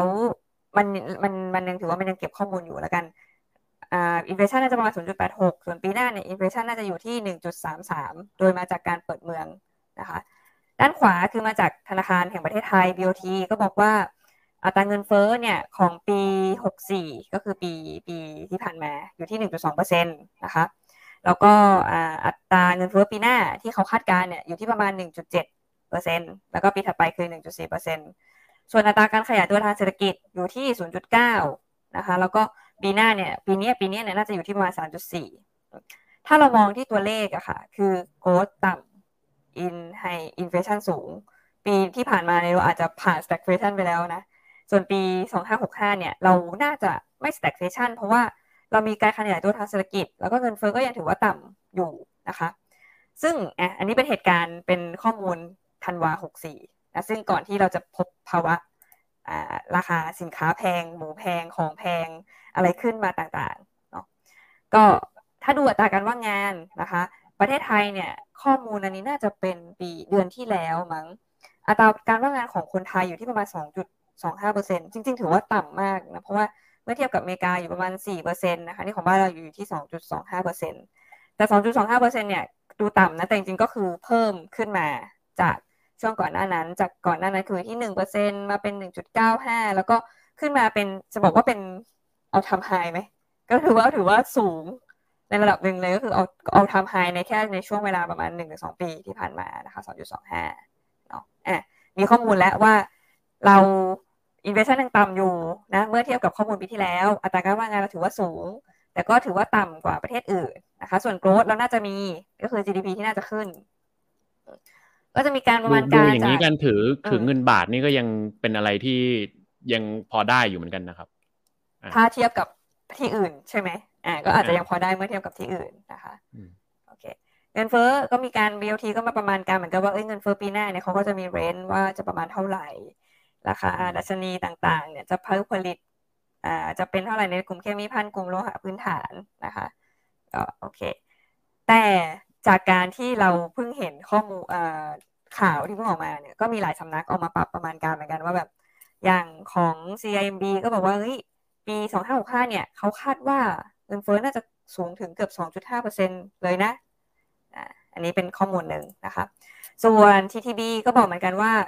อ่า growth เนี่ยน่าจะประมาณ 3.6 ก็อัน 3.7 3.6 ก็คืออาจจะไม่ต่างกันมาก growth ก็น่าจะยังสูงอยู่ โดยเขาก็มองว่ามาจากการบริโภคภาคเอกชนนะ เพราะว่าผู้เชื่อมั่นน่าจะมีความมั่นใจมากขึ้นนะลงทุนภาคเอกชนสูง ลงทุนภาครัฐก็ยังมีอยู่นะคะ มูลค่าส่งออกนี่อาจจะลดลงมาหน่อยนะก็จะมีนำเข้าก็ต่ำมา นักท่องเที่ยวก็คิดว่าจะมี 7.5 ล้านคนในปีนี้นะคะ ซึ่งเป็นตัวช่วย GDP เนี่ยพอเราดูข้อมูลเหล่านี้แล้วเนี่ย พี่บอมคิดว่ายังไงดีกว่า เรามาลองเดาๆกันคือว่าคือผมผมอะจริง ๆ ผมคิดว่าแบบเหมือนการกระจายการลงทุนมันก็เป็นเรื่องที่ถูกต้องแหละแต่ว่าอยากจะให้พูดให้มันเกี่ยวกับเรื่องที่แฟนเล่าหน่อยคือวันก่อนผมไปกินร้านอาหารร้านเดิมนะครับ ซึ่งผมก็ไม่ได้ไปมาสองปีแล้ว เนื่องจากโควิด เนี่ยแหละ แล้วพอเข้าไปนั่งเสร็จ ผมไม่แน่ใจว่าความจำผมซับซ้อนสับสนหรืออะไรก็ตามนะ แต่ผมรู้สึกว่าเฮ้ยทำไมชามมันเล็กลงวะเออเออเออชามนะ ทั้งชามเลยอะ คือว่าคุณต้องซื้อชามใหม่ชามมันถึงจะเล็กลงอะเออเฮ้ยทำไมชามมันเล็กลงสมัยก่อนชามมันใหญ่กว่านี้เปล่าวะไม่รู้ว่าความจำเราซับซ้อนมาเราก็ไม่เคยถ่ายรูปไปด้วยตอนเข้าไอ้ร้านร้านเนี้ยคือผมรู้สึกว่าคือเราเรารู้สึกว่าเงินเฟ้อมันอาจจะเออตอนตอนแรกเราอาจจะคิดว่าเออมันก็อาจจะอยู่ในเงินบาทอยู่ในการใช้ชีวิตของเรา มันอาจจะไม่มีอะไรเปลี่ยนแปลงมันก็ได้แต่จริงๆอะคือเงินเฟ้อมันก็ขึ้นตามตัวอยู่แล้ว โดยที่แบบเราอาจจะไม่รู้ตัวก็ได้หรือมันอาจจะมันอาจจะไม่ได้อยู่ในตัวเลขก็ได้หรืออะไรเงี้ยอันนี้ความคิดผมนะ เออเพราะนั้นสิ่งที่สำคัญสุดคือวันก่อนมีลูกเพจถามเอออย่างนี้ไปถือดอลลาร์ได้ไหมเพราะว่าตอนนี้คือมันเกิดการขึ้นของดอกเบี้ยอะไรเงี้ยก็อาจจะถือได้ในแง่ของการกระจายความเสี่ยงในการในการถือทรัพย์สินหรือเปล่าหรืออะไรอย่างเงี้ยอันนี้คือความเห็นผมนะอ่าแต่ว่าเดี๋ยวผมจะมาแชร์ความเห็นอื่นๆก่อนเดี๋ยวให้ให้แซนพูดก่อนอ่าครับผมอ่าอ๋อคือแซนคิดว่าเงินเฟ้อเราน่าจะได้เจอคือ มันเป็นการยากนะ เพราะเราก็ยังนำเข้าสินค้าจากต่างประเทศนะคะถ้าต่างประเทศแบบทุกอย่างดัชนีคอน sumer ไปเขาเรียกว่าอะไรนะพวก commodity price index มันขึ้นไปแล้ว เราก็ต้องรับเราก็ต้องได้อยู่แล้วแหละ แต่คำถามคือเราจะมีสร้าง growth ขึ้นมาได้ไหม การจะสร้าง growth ได้มันก็ต้องสร้างดัชนีความเชื่อมั่นของผู้บริโภค ต้องมีการลงทุนทางภาครัฐภาคเอกชน เพื่อเข้ามาทำให้เกิด งานเกิดอาชีพทำให้คนมีรายได้ ก็ต้องทำยังไงก็ได้ให้ GDP มันเติบโต เพื่อเอาชนะกับเงินเฟ้อที่มันเกิดขึ้นให้ได้นะคะคือนี้ก็เป็นงานหนักของของเข้าใจว่าหลาย ๆ ท่านนะก็ต้องไปหาทางทำยังไงก็ได้ให้แบบเฮ้ยประเทศเราแบบมีโกรธให้ได้อะโอเค อะครับผม อันนี้ อ่า อันนี้ผมขอแทรกทางแซงนะแซนสไลด์มีกี่อันครับ หมดแล้วค่ะ ของแซน อ่าหมดแล้วใช่ไหมครับ อ้าว แล้วทีนี้ถาม แล้วถ้าสมมติเกิดเงินเฟ้อขึ้นมา แล้ว เออเราจะไปลงทุนอะไรกันดีนะครับ ก็วันนี้จะมีภาพเด็ดมานะครับ แชร์ทุกท่านนะครับ อ่านั่นก็คือ เรากลับไปดูว่าหกครั้งที่เกิด stagflation น่ะใส่รูปผมไปบอกมีอะไรบ้างที่มันขึ้น เปิดเร็วไปนิดนึงคุณ เร็วไปนิดนึงเอาไม่เป็นไรไม่เป็นไรครับยังไม่เซอร์ไพรส์เลยเอาไม่เป็นไรครับ อ่าโอเค นี่ในหกครั้งที่ผ่านมานะครับ มีสินทรัพย์อะไรบ้างที่เพิ่มมากขึ้นนะครับ เราจะเห็นเลยว่าการถือเงินสด นะครับคุณคือมันเป็น stagflation อะนะครับเพราะฉะนั้น stagflation อันนี้นะปีอันนี้ขอดูปีก่อนนะเจ็ดสี่นะครับตะกี้เราพูดไปแล้วเจ็ดสี่นะครับแปดศูนย์เก้าศูนย์เนาะอ่า .com ก็มานะครับอ่าศูนย์สามนี่มันอะไรวะอ่าไม่รู้อะนั่นแหละศูนย์สามอ่าศูนย์แปดนี่ก็แฮมเบอร์เกอร์อย่างเงี้ยนะครับ ทุกครั้งที่ผ่านมาเนี่ยการถือ cash คือ คุณก็นะครับเสียเปรียบตลอดอยู่แล้วนะครับในการถือ cash นะเพราะ inflation แต่ถือว่าลงน้อยนะไม่ลงน้อยกว่าแต่ถือแต่ใช่ใช่แต่ถือว่าลงน้อย แต่ว่าอย่าลืมอีกอีกประเด็นหนึ่งคือ อันเนี้ยมันคือ inflation ที่วัดได้นะอย่าลืมมัน inflation ที่วัดไม่ได้อย่างเช่นแบบเหมือนสมมติคุณจะขึ้นราคาสมมติคุณขายอาหารเงี้ยคุณจะขึ้นราคาคุณคุณเปิดอาหารอยู่เปิดร้านอาหารอยู่ในห้าง ถ้าคุณจะขึ้นราคาพวกคุณต้องไปแจ้งห้างก่อนว่าคุณจะขึ้นราคาอ ยากลดชามเองใช่ไหมที่พี่บอกลดดิลดลดลดปริมาณดิใช่ไหมมันก็มันก็ง่ายกว่านี่มันชัดเจนอยู่แล้วไง ถ้าลำบากพวกก็ลดปริมาณก่อนเพราะฉะนั้นคืออันนี้มันก็มันก็อย่างแรกแคชก่อนนะครับแคชจะโดนก่อนนะครับแล้วก็สต็อกสต็อกนี่ไม่เหลืออยู่แล้วครับ ถ้าเกิดถ้าเกิดไอตัว stagflation นะ เพราะว่า GDP คุณลดนี่เศรษฐกิจคุณไม่ไหวแล้วอะใช่ไหมเพราะนั้นมันก็จะสะท้อนไปถึงในราคาหุ้นความกลัวต่างๆ มันก็จะเกิดขึ้นนะครับทำให้ตัวหุ้นเนี่ยเนี่ยครับก็โดยเฉลี่ยเนาะ ลบเกือบทุกครั้งอยู่แล้วนะครับใช่ค่ะถัดมาคือบอลก็คือพวกตราสารหนี้ต่าง ๆ อันนี้มีการสลับกันนิดนึงนะครับ หลายปีจะมีขึ้นหลายปีจะมีลง อันนี้อันนี้ก็แต่ถ้าโดยโดยเฉลี่ยก็จะประมาณลบประมาณหนึ่งเปอร์เซ็นตนะครับอ่าอันนี้อันนี้คือคือถ้าจะเกิด stagflation นะแต่ว่าถ้าเกิด stagflation จริงอะไรดีสุด คือพอทุกอย่างมันล่มสลายไปสุดท้ายมันจะกลับไปที่สินค้าพื้นฐานเพราะนั้นก็คือคอมมอดิตี้ครับเพราะนั้นถ้าเกิด stagflation จริงอะคือคอมมอดิตี้คือดีที่สุด อาจจะเป็นการถือ เงินนะครับวันก่อนผมไปไปไปดูถอดบทสัมภาษณ์แกว่าลืมแล้วคุณอะไรโรเจอร์สักอย่าง ถือ ถือเขาบอกให้ถือเงิน ถือภาพวาดจำไม่ได้เขาไม่เป็นไรอะถือเงิน ถือภาพวาด ถือทองแดง ถืออะไรที่แบบเป็นสินทรัพย์เกษตรนู่นนี่นั่นอะไรเงี้ย อ่า ไปทำไร่ทำนาหรือแบบมีอะไรที่แบบเหมือนเป็นการแบบเออเป็นรายได้จากเอ่ออะไรที่แบบเป็นการขายวัตถุดิบด้านอาหารหรืออะไรอย่างเงี้ยนะซึ่ง commodity เนี่ยใช่ไหม เพราะว่า Bill Gates ไปซื้อ farmland นี่ อ่านะครับ เพราะฉะนั้น commodity จะขึ้นทุกครั้งถ้าสมมติว่ามันเกิด stagflation แต่ว่าตอนนี้เราอาจจะมองภาพในปีต้นปี 2022 ซึ่งอาจจะกี้บอกไปตอนต้นแล้วว่าปีนี้ของจริงคือมันมันยากในการจะคาดเดาอะไรต่างๆเนาะบางทีมันอาจจะมีแบบ แผนซ้อนซ้อนซ้อนซ้อนซ้อนมาอาจจะแบบเอ้ยมันไม่ได้เกิด stagflation เพราะว่าถ้าถ้ามาตามอารมณ์ตลาดตอนนี้ทุกคนไม่ได้คิดว่าจะเกิด stagflation นะครับตอนนี้ผมคิดว่าทุกคนเขาจะทุกคนเขาก็คิดว่าเออเดี๋ยวเฟดจะขึ้นดอกเบี้ยเนาะแล้วก็ทุกอย่างจะกลับไปในรูปแบบของเงินสดนู่นนั่นเลยจากการขึ้นดอกเบี้ยมันก็สินทรัพย์เสี่ยงก็จะแบบเหมือนโดนทุบหน่อยหุ้นโดนทุบคริปโตโดนทุบทองก็แน่ทองก็จะโดนทุบอะไรอย่างเงี้ยซึ่งมันมันก็จะค้านกับการลงทุนในเรื่อง stagflation ที่ที่แซนพูดไปตะกี้นี้ อ่า อันนี้ก็เลยแบบเอ๊อยากจะรอดูว่ามันจะมีความเห็นอะไรที่มันแบบเหมือนแตกแหวกแนวไปกว่านี้หรือเปล่าก็เลยไปไปดูคนเคที่วูดเนาะซึ่งก็เพื่อไปดูคุณเคที่วูดเพราะว่าเผื่อจะได้แชร์ไอเดียคุณเคที่วูดเพราะว่าคิดว่าหลาย ๆ ท่านที่ฟังอยู่วันนี้นะครับ ตอนนี้ก็ประมาณร้อยแปดสิบสองร้อยคนนี้อาจจะอาจจะมีเหยื่อ เอ้ย ไม่ใช่ อาจจะมี อาจจะมีคนถือกองทุนคุณ Cathie Wood อยู่ก็ได้นะครับ ของกองทุน ARK อยู่ก็ได้ ก็เลยเออ อันนี้เอาเอามุมมองเข้ามาว่า เพราะว่าคือ คือถ้าสมมติเราพูดถึงเรื่อง inflation แล้วก็การขึ้นดอกเบี้ยอย่างเงี้ยพอ inflation ปุ๊บมีการขึ้นดอกเบี้ย ขึ้นดอกเบี้ยเสร็จเกิดอะไรขึ้น บริษัทต่างๆนะครับ จะมีต้นทุนอีกหนึ่งอันที่เราพูดนอกเหนือจากที่เราพูดไปตะกี้นี้ คือต้นทุนในการกู้ยืมเงิน ใช่ใช่ไหมแล้วพอมีต้นทุนการกู้ยืมเงินเสร็จใครโดนก่อน บริษัท growth โดนก่อน บริษัทที่เป็นบริษัทที่ใหม่ๆ ที่แบบมี growth นี่เนี้ยเขาจะโดนก่อน เพราะว่าเขาเป็นบริษัทที่เติบโตสูง คือต้นทุนเขาเพิ่มมาปุ๊บคือการเติบโตเขาลดลงทันทีเพ ราะนั้นคือกองทุน ARK หรือกองทุนอะไรที่แบบเกี่ยวกับเรื่องของอินโนเวชันอะไรต่างๆ อันเนี้ยจะเป็นหุ้น growth ซึ่งเติบโตมาดีในหลาย ๆ ปีที่ผ่านมา เพราะนั้นพอถึงจุดจุดเนี้ยเขาจะเป็นจุดที่แบบเหมือนเป็นเหยื่อเลยเขาจะโดนก่อนเลยนะครับ เพราะนั้นพอเขาโดนก่อนเสร็จอะคือผมว่ามันน่าสนใจตรงที่ว่าคือเราอยากรู้ว่าแล้วถึงตอนเนี้ยคุณคิดอะไรแล้วคุณจะปรับตัวยังไง แล้วคุณมีมุมมองยังไง อ่าซึ่งผมก็เลยคิดว่าเออจุดนี้น่าสนใจ อาจจะมาพูดถึงเรื่อง inflation แล้วพูดถึงเรื่อง stagflation แล้ว แต่คุณ Cathie Wood อาจจะไม่ได้มองถึง inflation กับ stagflation ก็ได้นะครับ คือเขาก็จะไป track ข้อมูลต่างๆนะครับออกมา ซึ่งอันนี้จะเป็นข้อมูลของไอตัว wholesale inventories นะครับ คือเขาไปดูว่าตอนนี้ทุกคนในในประเทศอเมริกานะครับเขาสต็อกสินค้าไว้เยอะขึ้นมากขึ้นเท่าไหร่นะครับ อันนี้ก็จะเห็นว่า เนี่ยก็จะเยอะๆเยอะขึ้นมาก แล้วก็จะไปพีคเอาตอนเนี่ยนะครับตอนตอนออกโทเบอร์แล้วก็หล่นลงมา แต่ว่าโดยรวมทั้งปีอะคือจะมีการสต็อกของไว้เยอะมากขึ้นประมาณ 25%นะครับคราวนี้พอสต็อกของมากขึ้นเรื่อยๆอะคือเขาเขากลับมองว่ามันจะเป็นเรื่องของการที่แบบเหมือนสต็อก มันเยอะเกิน demand มากกว่า อันนี้อันนี้คือมุมมองของคุณ Cathie Wood คือเขาคิดว่าสต็อกอะมันเยอะเกินไปจนจนถึงจุดจุดหนึ่งอะ inflation มันจะไม่ขึ้นแล้ว สต็อกของมันเยอะใช่ไหมมันเยอะพอกับ demand นะครับอ่าฮะอันนี้ demand supply เนาะอ่า อันนี้อันนี้ผมผมไม่ได้พูดงงๆใช่ไหมแซเหมือนกับที่ผ่านมาคือแบบสต็อกทิชชู่เอาไว้เยอะมากเพราะกลัวโควิด อะไรอย่างนี้ใช่ไหมแล้วก็ช่วงนี้ก็คือใช้ทิชชู่ที่สต็อกมา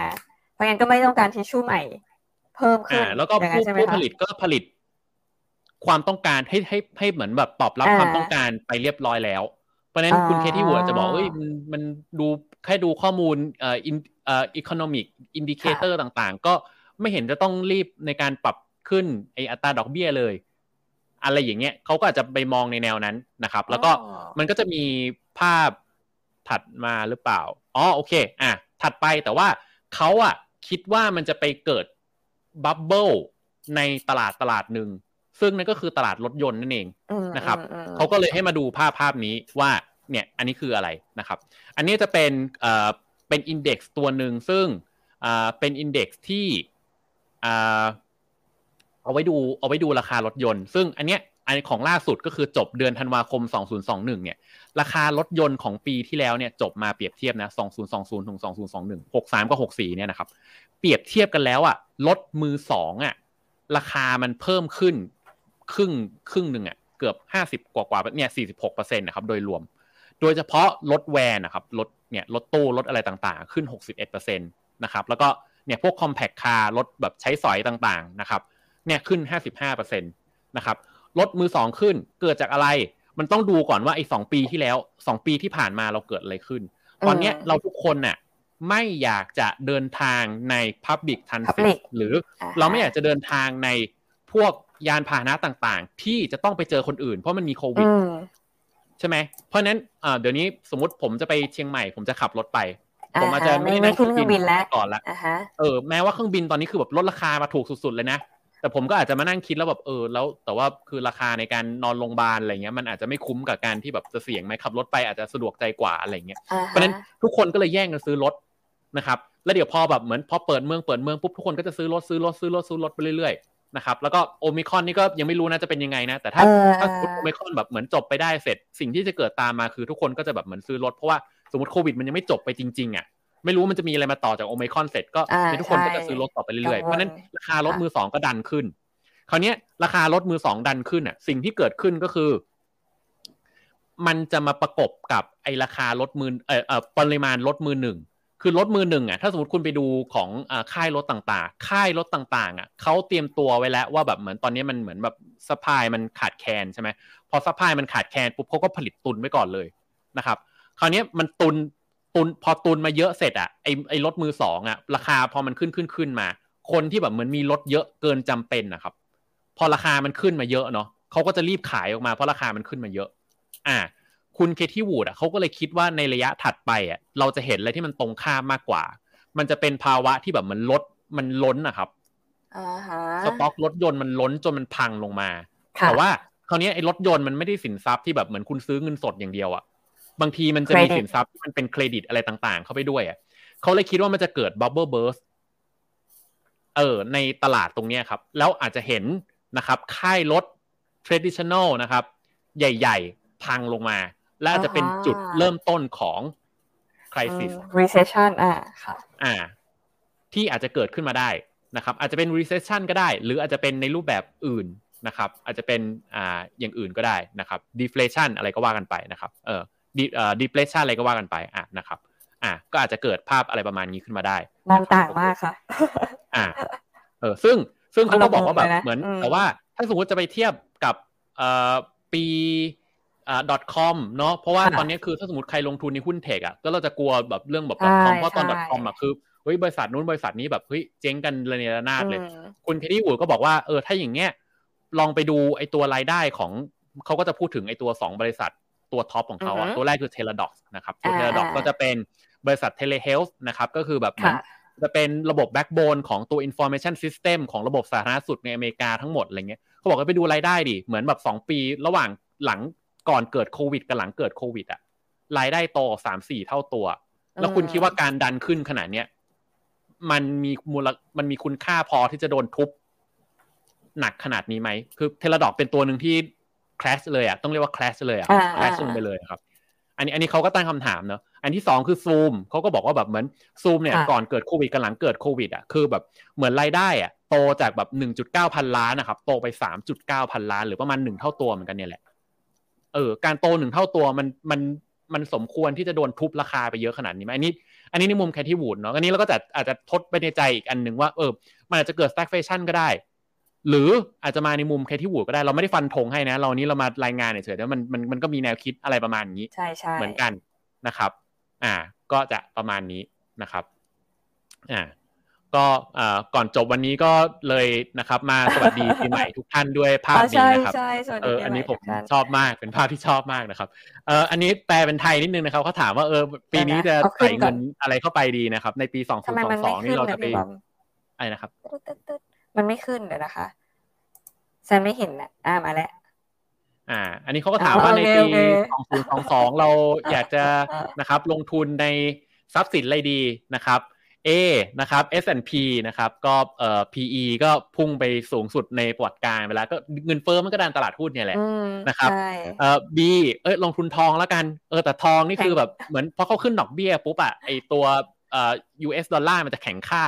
แข็งค่าปุ๊บ commodity มันจะตก อ่าไปหมดสุดท้ายก็คือเรือหายเหมือนกันนั่นแหละ A กับ B นะครับ C ก็ลงทุนในบอลนะครับ ก็ตะกี้เราพูดถึงเรื่องการโลเวอร์เรื่องการนู่นนี่อะไรกันไปหมดแล้วนะครับลงทุนใน bond ก็ ชิบเหมือนกันนะครับ หรือ D นะครับก็ลงทุนในประเทศอย่างประเทศเรานะ EM ต่างๆอะเนาะซึ่งเอ่อ EM ต่างๆ นี่เราเคยจัดรายการไปรอบหนึ่งนะโดน Fight the Fed ใช่ไหม ใช่เออ EM นี่โดนหนักเลยนะ เพราะว่าท้ายปีนี้คือทุกอย่างคือเออทุกคนสบายใจได้นะครับ เพราะว่าเราอยู่ตรงไหนเราก็เราก็ไม่มีอะไรจะไม่มีอะไรจะเสียแล้วเนาะเพราะฉะนั้นปีนี้ก็จะเป็นปีที่นะครับ ก็สบายๆเนาะก็ทำอะไรก็ทำไปนะครับไม่ต้องไปเครียดอะไรกับชีวิตมากนะเพราะมันไม่ค่อยมีตัวเลือกเยอะนะครับ อ่า ก็จะประมาณนี้นะครับ อ่า โอเค อ่าแซนมีอะไรจะเสริมไหมครับ หรือเรามาตอบคาถามท่านผู้ตอบคำถามกันละกันแล้วเดี๋ยวเราจะมีโฆษณาท้ายนิดนึง อ่าเอาเอาเอาเอาอะไรก่อนนะครับ ตอบคำถามกันค่ะ เดี๋ยวก่อนจบจะมีโฆษณาเล็กน้อย โอเคนะครับอ่าหุ้นอเมริกา เข้าเขาเกี่ยวใช่ไหมเขาหรือเปล่าคะน่าจะเขาเกี่ยวกับรถยนต์กันปะครับรถยนต์กันปะครับตอนนี้หรือรอปรับฐานก่อนครับ คืออะไรวะ แปลว่าหมายถึงว่าส่วนหนึ่งของหุ้นในอเมริกามีเกี่ยวกับรถยนต์หรือเปล่าไหมแล้วก็แบบเอ้ยถ้าเราจะเข้าจะต้องรอปรับฐานก่อนหรือเปล่า หรือเปล่าคะใช่ไหมถ้าคุณเออให้ให้อันนี้อาจจะเป็นเรื่องของการวัดมูลค่าเนาะให้มองให้มองดูภาพยาวๆว่าคุณมองอะไร ถ้าถ้าถามผมนะ อ่า อ่า คุณคุณมองเห็นอะไรในภาพระยะยาว เออ คือคืออย่าไปมองแบบปีสองปีนี้ถ้ามันผันผวนเยอะๆอะคุณคุณมองดีกว่าว่าระยะยาวมันจะเป็นยังไงจริงจริงหุ้นอะเวลาเวลาดูบางทีอะ ตอนนี้คือสิ่งที่น่าดูที่สุดอะคือบริษัทต่างๆเนาะเขาไม่ได้เพิ่งจะมาปรับตัวกันวันนี้เขาเขาเขาทำในรูปแบบบริษัทอะครับถ้าไปดูบริษัทต่างๆ คือ เอาเอาเอาเอาเอาเอาเอาเท่าที่ผมดูนะ หลายปีที่ผ่านมาเขาพยายามจะลดหนี้ครับ ใช่ใช่อ่า พยายามจะลดหนี้ให้ให้มันให้มันลดน้อยที่สุดนะครับ แต่ว่ามันก็จะมีบางบริษัทที่แบบมันจะอยู่ในช่วงโกรธเพราะนั้นคือหนี้ลดก็จริงอะแต่คุณต้องไปดูเงินสดเขาด้วย อ่า operating cash flow ต่างๆ ก็ลองไปแนะนำลองไปดูกันว่าโอเคขนาดไหน แล้วก็อ่าถ้าจะวัดจริงๆ มันจะมีอีกเรื่องหนึ่งก็คือจะเป็นดูเรื่องของไอตัวอดอกเบี้ย ค่าใช้จ่ายด้านดอกเบี้ย อ่า ค่าใช้จ่ายคนดอกเบี้ยคุณเยอะขนาดไหน ถ้าเพิ่มมาเขาแบบหนึ่งเท่าตัวสองเท่าตัวคุณอยู่ได้ไหม อะไรยังไงนะครับ โอเคเอ่อชอบช่องนี้ต้องหาข้อมูลแบบนี้หายากมากนะครับ เย่ขอบคุณนะครับ อ่าเอ่อคนทั่วไปเปอร์เฟอร์แต่ป้าว่าฝืด โอเค ครับผมโอเคครับ อ่า อ่าคริปโตอยู่ในช่องสต็อกหรือ commo หรือ cash ครับเอ่อคริปโตจริงผมว่าน่าจะไปอยู่ในช่องของทอง มันจะคล้ายๆกับทอง เพราะว่าอ่ามันจะมีการมันก็จะมีบอกเหมือนกันว่าเออบางที คือคนก็จะไปเออคือคือคือมันจะอยู่ในช่องไหนอะมันต้องไปดู correlation นะครับว่าแต่ละทรัพย์สินเนี่ยมันมีความสัมพันธ์กันยังไงคราวนี้คือคริปโตกับทองมันจะมีสิ่งหนึ่งคล้ายกันก็คือ มัน correlate กับตัวเศรษฐกิจน้อยน้อยอะครับอยู่อยู่อยู่น้อย เพราะนั้นคือหุ้นตกขึ้นขึ้นอะไรเงี้ยบางที correlation กับทองหรือคริปโตอาจจะต่ำกว่า หรืออะไรอย่างเงี้ย อ่า อะไรประมาณนี้นะครับ อ่าโอเค ก็น่าจะประมาณนี้มั้งอืม แสดงว่าเงินสดที่เราถือจะลดลงเรื่อยๆ ใช่ไหมครับเอ่อ purchasing power เราจะลดลงเรื่อยๆ ครับอำนาจในการจ่ายซื้อสินค้าต่างๆ ลดลงเพราะของมันแพง ใช่ใช่ค่ะ ประมาณนี้ครับเออจริง ๆ ผมมีตัวอย่างหรือเปล่าว่า ก็เออเออเออมันมีมันมีเออมันมีอยู่อันนึงผมไปอ่านเรื่องเรื่อง Walt Disney ครับ เมื่อสี่สิบปีก่อนตอน Walt Disney เก็บตั๋วครั้งแรกโหราคาแบบเหมือนแบบเท่าไหร่อะแบบเหมือนสิบห้าสิบกว่าเหรียญอะไรเงี้ย แล้วผ่านไปสี่สิบปีปุ๊บ ค่าตั๋วดิสนีย์อะครับคืบขึ้นจากห้าสิบกว่าเหรียญไปเป็น พันกว่าเหรียญหรืออะไรประมาณนั้นอะแล้วแบบเหมือนแบบพอมาดูเฉลี่ยจริงแบบเหมือนโตประมาณหกเปอร์เซ็นซึ่งแบบเหมือนโตเหนือกว่าเงินเฟ้อนู่นนี่นั่นอะไรอย่างเงี้ยอันนี้มันก็จะเป็นตัวหนึ่งที่แบบเหมือนเหมือนดูได้เนาะอ่าค่ะ อะไรประมาณนี้นะครับ โอเคอ่ามีอะไรอีกไหมครับมีอันนี้เดี๋ยวนะ อ่าครับผมอะฉันขอเลือกอันนี้เดี๋ยวนะอยู่ไหนแล้วล่ะที่ฟังตอนแรก commodity เหมือนจะ perform ในช่วง stagflation แต่ถ้าดอลลาร์แข็ง commodity ก็จะตก ควรลงทุนในสินทรัพย์อะไรครับ ถูกค่ะ อันนี้ใช่ อันนี้ไอ้คำคำที่บอกกันแรกก็คือถูกเลย เพราะฉะนั้นมันก็จะกลับไปภาพพี่บอม Happy New Year ว่า ไม่ว่าจะลงสินทรัพย์อะไร ตอนนี้มันก็จะแบบไปเล่น roller coaster กัน ไปหมดคือคือคือเรามาเหมือนเหมือนเป็นผู้รู้เนาะตอนแรกแบบเปิดรายการแบบโหแบบมีผู้รู้สองคนมาแล้วป่าวันนี้มาขายความงงนะครับ ไม่ได้ให้คำตอบเลยทั้งสิ้นนะครับเราจะมาขายความงงแล้วก็ความสับสนในปีนี้ว่าเออไม่รู้จะทำไงกูกูก็ไม่รู้เหมือนกันนะครับคือจะเป็นประมาณนี้คือ inflationนะมัน inflation อันนี้ฉันขอ recap นะคือ inflation เนี่ยเราเห็นแล้วว่า inflation เฟดคำถามถัดไปคือเฟดจะทำอะไรไหม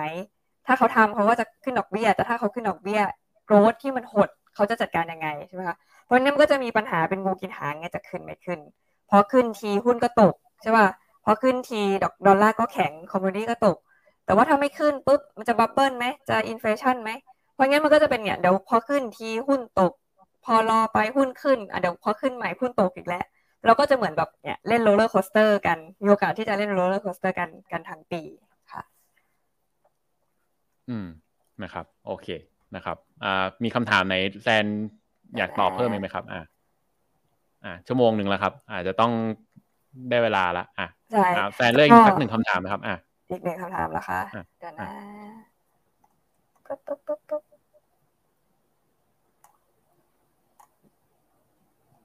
เมื่อกี้เห็นแบบแบบเดี๋ยวนะ เดี๋ยวนะ อ่า งั้นผมผมผมแทรกก่อนสินค้าลักชัวรี่นะครับ ขึ้นราคากันก่อนราคาหมูอีกค่ะนะครับชาแนลขึ้นมา 20-30%เปอร์เซ็นต์นะครับ วันวันก่อนผมไปวิเคราะห์หุ้นเฟอร์รารี่นะครับ ก็ไม่ได้ไม่ได้ไม่ได้อ่า เชียร์โฆษณาช่องแต่อย่างใดเนาะแต่ชื่อ Dinofolio นะครับก็ไปวิเคราะห์หุ้นเฟอร์รารี่นะครับปีแล้วเป็นปีที่เฟอร์รารี่ขายดีมาก ไม่อยากเชื่อนะครับก็บอกว่าแบบเหมือนเศรษฐีจีนนะครับฝั่งฝั่งจีนฝั่งไต้หวันอะไรเงี้ยคือแบบอุดหนุนเฟอร์รารี่ไปเยอะมากจนแบบเหมือนยอดขึ้นอะไรประมาณนั้นนะเออก็เหมือนกันตอนนี้ตอนนี้สินค้า luxury จะเติบโตดีก็นั่นแหละก็เป็นไปตามไอตัวเงินเฟ้อนั่นแหละนี่มันก็จะเป็นภาพถัดไปว่าแบบเหมือนเวลาช่วงโควิดอะมันจะต้องมี government spending เข้ามาใช่ไหมล่ะ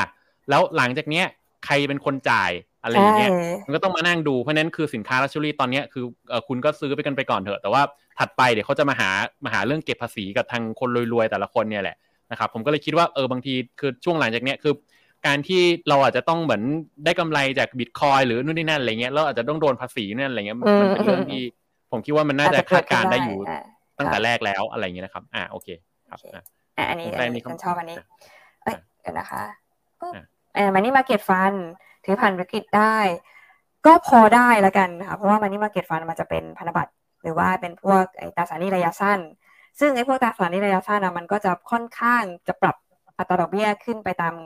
อัตราไอ้พันธบัตรที่ออกใหม่เรื่อยๆ ซึ่งก็คาดว่ามันก็น่าจะปรับตามเงินเฟ้อนั่นแหละ เพราะงั้นมันนี่มาเก็ตฟันก็น่าจะพอเป็นหนึ่งแอสเซทนะคะที่ถือแล้วก็ไปเรื่อยๆ ในช่วงเงินเฟ้อได้แต่ก็นั่นแหละนะว่าสุดท้ายก็ควรจะทำ allocation อะนี่มันก็ไปเหมือนกัน แต่มันก็ต้องทำเราก็ต้องทำแต่มันก็จะหาหัวขึ้น ก็ก็ไปดูก็ได้ผมเพิ่งดูเมื่อเมื่อเมื่อกลางวันนี่เองก็เป็นกองทุนมันนี่มาเก็ตฟันอันนี้ก็เออก็ไม่มีอะไรมันก็จะเป็นภาพแบบปกติมันจะขึ้นขึ้นขึ้นขึ้นมันก็จะมาหักหลูลงปั๊บนิดนึงแล้วมันก็จะขึ้นมาอะไรอย่างเงี้ยอ่านะครับ ก็ประมาณนี้นะครับ โอเค อ่าก่อนก่อนปิดไปเดี๋ยวนะ จะจะประชาสัมพันธ์ดีไหมว่าเดี๋ยวเราจะมาทำไดโน มโนกันใช่ไหมพี่บอมไดมโนมีลูกเพจมีลูกเพจสนใจไดมโนเออโอเค ก็เออเดี๋ยวเราจะไปสัมพันธ์นิดนึงก็คือ เดี๋ยวเออคือคือผมมีแนวคิดอย่างนี้ว่าแบบเออผมอยากจะให้เหมือนทุกปีมันเป็นมันเป็นเรื่องที่แบบเหมือนเป็นเป็นนิสัยของเราไปเลยว่าแบบเหมือนต้นปีปกติเราจะทบทวนเรื่องแบบสินทรัพย์ ด้านการเงินหรือว่าเรื่องเศรษฐกิจเรื่องเทคโนโลยีอะไรอยู่แล้ว ผมก็เลยจะชวนแซน แล้วก็ชวนหมอโอม แล้วก็ชวนคุณตาลสี่คนนะครับ แล้วก็ อาจจะมาวิเคราะห์กันว่าแบบเหมือนเราอาจจะเห็นกันอะไรกันบ้างในปีนี้นะครับเป็น work to down แล้วเป็นมโนเลยนะ แล้วเดี๋ยวพอพอปลายปีปุ๊บเดี๋ยวเราจะมาเฉลยกันว่าสิ่งที่ทุกคนคิดมันถูกต้องหรือเปล่า เพราะว่าแต่ละคนจริงคือผมผมผมก็มาคิดเหมือนกันว่าถ้าสมมติเราเอาแต่แฟกต์อย่างเดียวแล้วเราไม่กล้าที่จะแบบเหมือนคาดการอะไรต่างๆอะเราจะไม่สามารถก้าวไปข้างหน้าได้เพราะเดี๋ยวอาจจะมีรายการประมาณนี้นะครับ รอบหนึ่งนะครับโอเคค่ะ แล้วก็ มีประสบจะบอกอะไรโฆษณานิดนึงว่าเดี๋ยวไดโนเทคจะมีหนังสือออกใหม่นะคะ นี่ ซึ่งก็อันนี้ก็เป็นเหตุผลที่ทำให้แซนหายหน้าหายตาไปจากจอนะครับ อ่า ก็เป็นหนังสือเกี่ยวกับ Metaverse นะคะ ซึ่งเดี๋ยวยังไงเดี๋ยวจะมาเล่าอีกทีนึงว่าหนังสือนี้เกี่ยวกับอะไรมียังไงบ้างรายละเอียดข้างในเป็นยังไง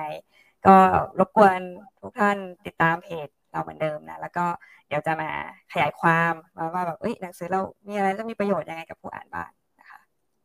อ่า ลูกเพจบอกเต็มพรีออเดอร์แล้วครับ โอ้ขอบคุณมากเลยค่ะขอบคุณมากนะครับโอเคครับผมวันนี้ก็อ่าถ้าไม่มีแล้วเราก็อ่าทั้งสองคนก็อาจจะขอลาไปก่อนนะครับ วันนี้ก็ขอบคุณที่ติดตามนะครับ ก็ขอบคุณมากครับ สวัสดีครับ เอขอบคุณมากค่ะ